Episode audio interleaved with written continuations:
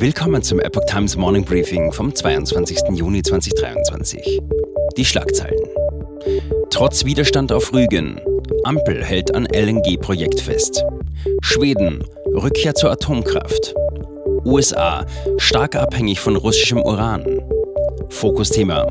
Wohnungsmarkt in der Krise. Und Inspiration am Morgen. Das Potenzial von Einkorn, Emma, Dinkel und Co.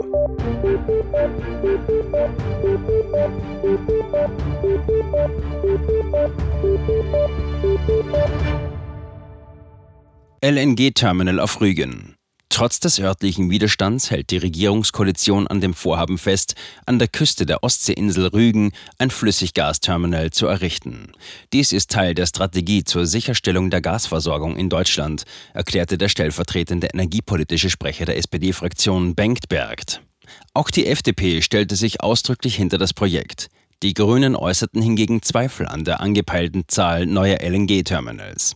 Kritiker befürchten, dass die Errichtung der Terminals negative Auswirkungen auf den Naturschutz und den Tourismus haben wird. Das Bundesverwaltungsgericht verhandelt heute über eine Klage der deutschen Umwelthilfe wegen der neuen Pipeline für Flüssiggas. Sie verbindet ein schwimmendes LNG-Importterminal mit dem Fernleitungsnetz in Wilhelmshaven. Die Umwelthilfe möchte, dass die Genehmigung für den Transport von fossilem Erdgas begrenzt wird. Die Tarifverhandlungen zwischen der Deutschen Bahn und der Gewerkschaft EVG sind gescheitert. Die EVG brach gestern Abend die Verhandlungen ab mit der Begründung, die von der Bahn angebotene Lohnerhöhung sei zu niedrig und komme zu spät. Die dabei vorgesehene Vertragslaufzeit von 27 Monaten sei deutlich zu lang, hieß es von der Tarifkommission. Die Bahn reagierte mit Unverständnis. Zitat: Die EVG wirft einen fast fertigen Abschluss weg und setzt kurz vor dem Ziel alles auf Null, sagte Bahnpersonalvorstand Martin Seiler laut einer Mitteilung. Zitat: Eine Einigung war zum Greifen nah. 140 Seiten Tariftext sind bereits fertig. Zitat Ende. Heute wird die EVG in Berlin über das weitere Vorgehen beraten, darunter die Möglichkeit eines Schlichtungsverfahrens oder eines unbefristeten Streiks. Zum Fokusthema. Wohnungsmarkt in der Krise. Die Bundesregierung hat 2022 ihr Ziel, 400.000 neue Wohnungen zu errichten, deutlich verfehlt. Das IFO-Institut geht davon aus, dass sich die Knappheit noch weiter verschärft. Die Gründe für diese Entwicklung sind vielfältig. Einerseits sind die Baukosten und die Zinsen gestiegen, was die Investitionsbereitschaft dämpft. Andererseits haben die behördlichen Auflagen zugenommen und es gibt weniger ausgewiesene Baugebiete. Darüber hinaus sorgen Debatten wie jene um das Heizungsgesetz oder Enteignungsdebatten wie gegenüber Vonovia in Berlin für zusätzliche Unsicherheiten.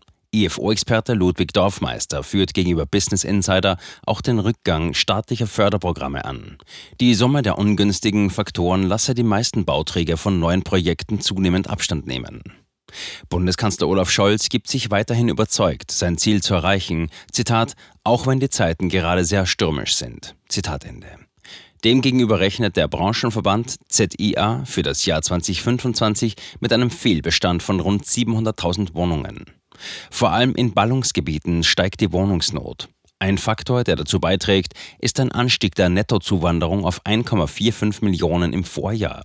Diese war vorwiegend auf den Zuzug von Kriegsflüchtlingen aus der Ukraine zurückzuführen.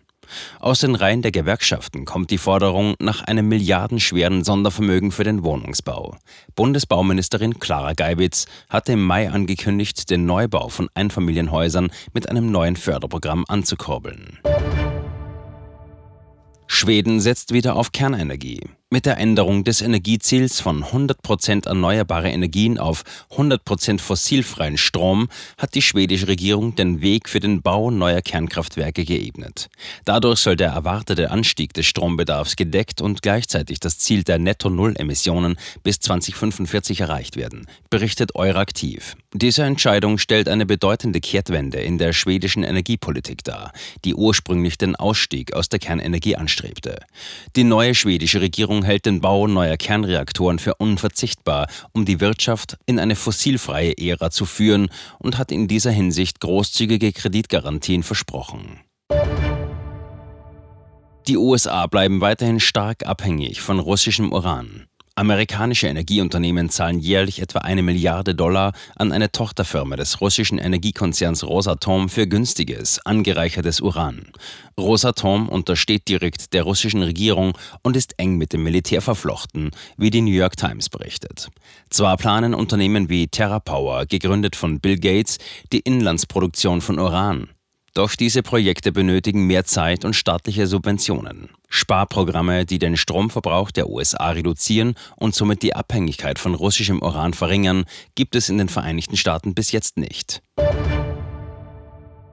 Der heutige Donnerstag dürfte in Teilen Deutschlands ungemütlich werden. Vor allem in Mitteldeutschland rechnet der Deutsche Wetterdienst DWD mit einem erhöhten Tornadorisiko.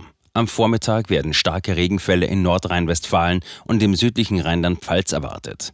Im Süden und Südwesten könnten zudem Orkanböen von bis zu 120 km pro Stunde und Hagelkörner mit einer Größe von 5 bis 7 cm auftreten. Der Wetterdienst prognostiziert einen unangenehmen Wettercocktail aus schwülwarmer bis heißer subtropischer Luft. Weizenvielfalt birgt Potenzial. Forscher der Universität Hohenheim und der Universitätsmedizin Mainz haben herausgefunden, dass die Proteinzusammensetzung der Weizenarten Einkorn, Emmer, Dinkel, Hart- und Weichweizen stark variiert. Insgesamt wurden in der umfangreichen Studie fast 3000 verschiedene Proteine identifiziert, deren Vorkommen stark von der Sorte und dem Anbauort abhängt. Diese Erkenntnisse könnten genutzt werden, um Weizensorten durch zielgerichtete Züchtung zu beeinflussen, was zu einer verbesserten Backqualität, höheren Erträgen und möglicherweise besserer Verträglichkeit führen könnte. Besonders interessant ist die Getreideart Einkorn, die laut der Studie wesentlich weniger potenziell allergene Proteine enthält als etwa Weichweizen oder Dinkel. Damit könnte Einkorn für Menschen mit Weizenunverträglichkeit von Interesse sein. Die Forscher weisen jedoch darauf hin, dass klinische Studien notwendig sind, um die vorteilhaften Eigenschaften bestimmter Weizenarten zu bestätigen. Das war das Epoch Times Morning Briefing mit Alexander Sieber.